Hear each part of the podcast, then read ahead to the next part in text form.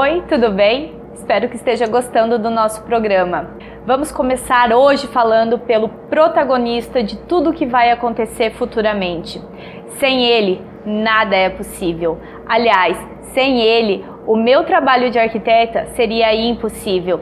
Estamos falando do espaço destinado à construção, o terreno.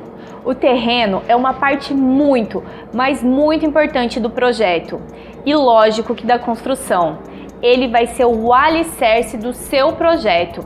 A direção das primeiras decisões projetuais acontecerão com base nele e em suas características. Tamanho, desnível, tipo de solo são algumas características que precisamos levar em consideração quando vamos construir em um terreno ou quando vamos adquirir um terreno. Então, quando você for adquirir um terreno para construir a sua casa ou seu comércio, é interessantíssimo que você já tenha um profissional contratado. A maioria das pessoas apenas contrata o profissional depois que adquiriu o terreno. Só que isso é um equívoco bem grande. Obviamente, em algumas situações é impossível.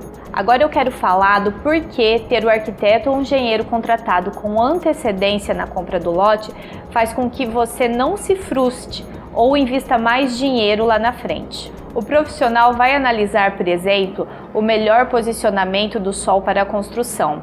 Onde o sol nasce e onde ele se põe é fator crucial para uma edificação fresca e confortável para os usuários. Também vai fazer uma análise de viabilidade do seu projeto naquele terreno, naquele bairro. Sim, às vezes acontece de não ser permitido determinados tipos de obras ou usos das edificações em determinados bairros. O profissional também vai te direcionar acerca da metragem real que poderá ser construída no seu terreno. Se o seu lote tem 450 metros quadrados, por exemplo, você não pode construir os 450 metros quadrados. Existem recuos e quantidades mínimas de áreas permeáveis que precisam ser respeitadas. Vamos fazer uma demonstração bem rápida por aqui. Um terreno de 450 metros quadrados seria um terreno mais ou menos de 15 metros de largura por 30 metros de comprimento. Se aplicarmos nele apenas o recuo frontal de 5 metros exigidos, a área passível de construção já cai para 375 metros quadrados, sem contar os recuos obrigatórios laterais quando nós temos abertura e a taxa de permeabilidade obrigatória. E se esse lote fosse de esquina, a área passível de construção cairia mais ou menos para 312 metros quadrados.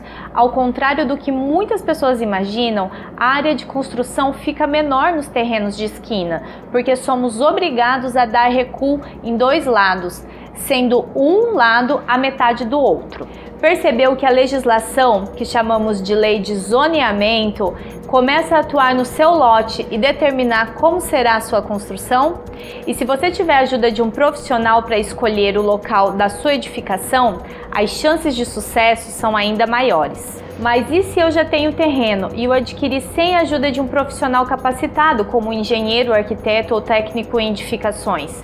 Nesse caso, o profissional que você contratar para desenvolver o seu projeto vai cuidar de todos os detalhes e propor soluções baseadas nas características do seu terreno. Vamos falar um pouco de cada uma delas para você compreender como o terreno é importante? Aqui em Sinop temos a característica de sermos quase planos determinadas regiões apresentam pequenos desníveis. Nesse caso, é preciso analisar se com a terraplanagem se coloca ou tira a terra do lote em alguns pontos. Independente dos desníveis, é preciso preparar o terreno, nivelando o solo para o início da construção. Outro fator importante é o aterramento do terreno acima do nível do meio-fio para garantir que as águas escoem do terreno para a rua, porque se acontecer o contrário, é muito provável que exista alagamento em épocas de chuva no seu terreno e muito provável também na sua construção. Saber o tipo de solo vai ajudar também na definição do tipo de fundação da sua obra. Obviamente que essa determinação está ligada a outros fatores, como por exemplo o porte e o tamanho da obra, mas o solo também exerce um fator muito importante. Quer ampliar ainda mais a nossa conversa? Converse comigo nas redes sociais pelo arroba Camila Pavese. Siga também o, no... Siga também o arroba 93FM oficial. Espero você por lá. E só lembrando, é Camila com dois L's, tá?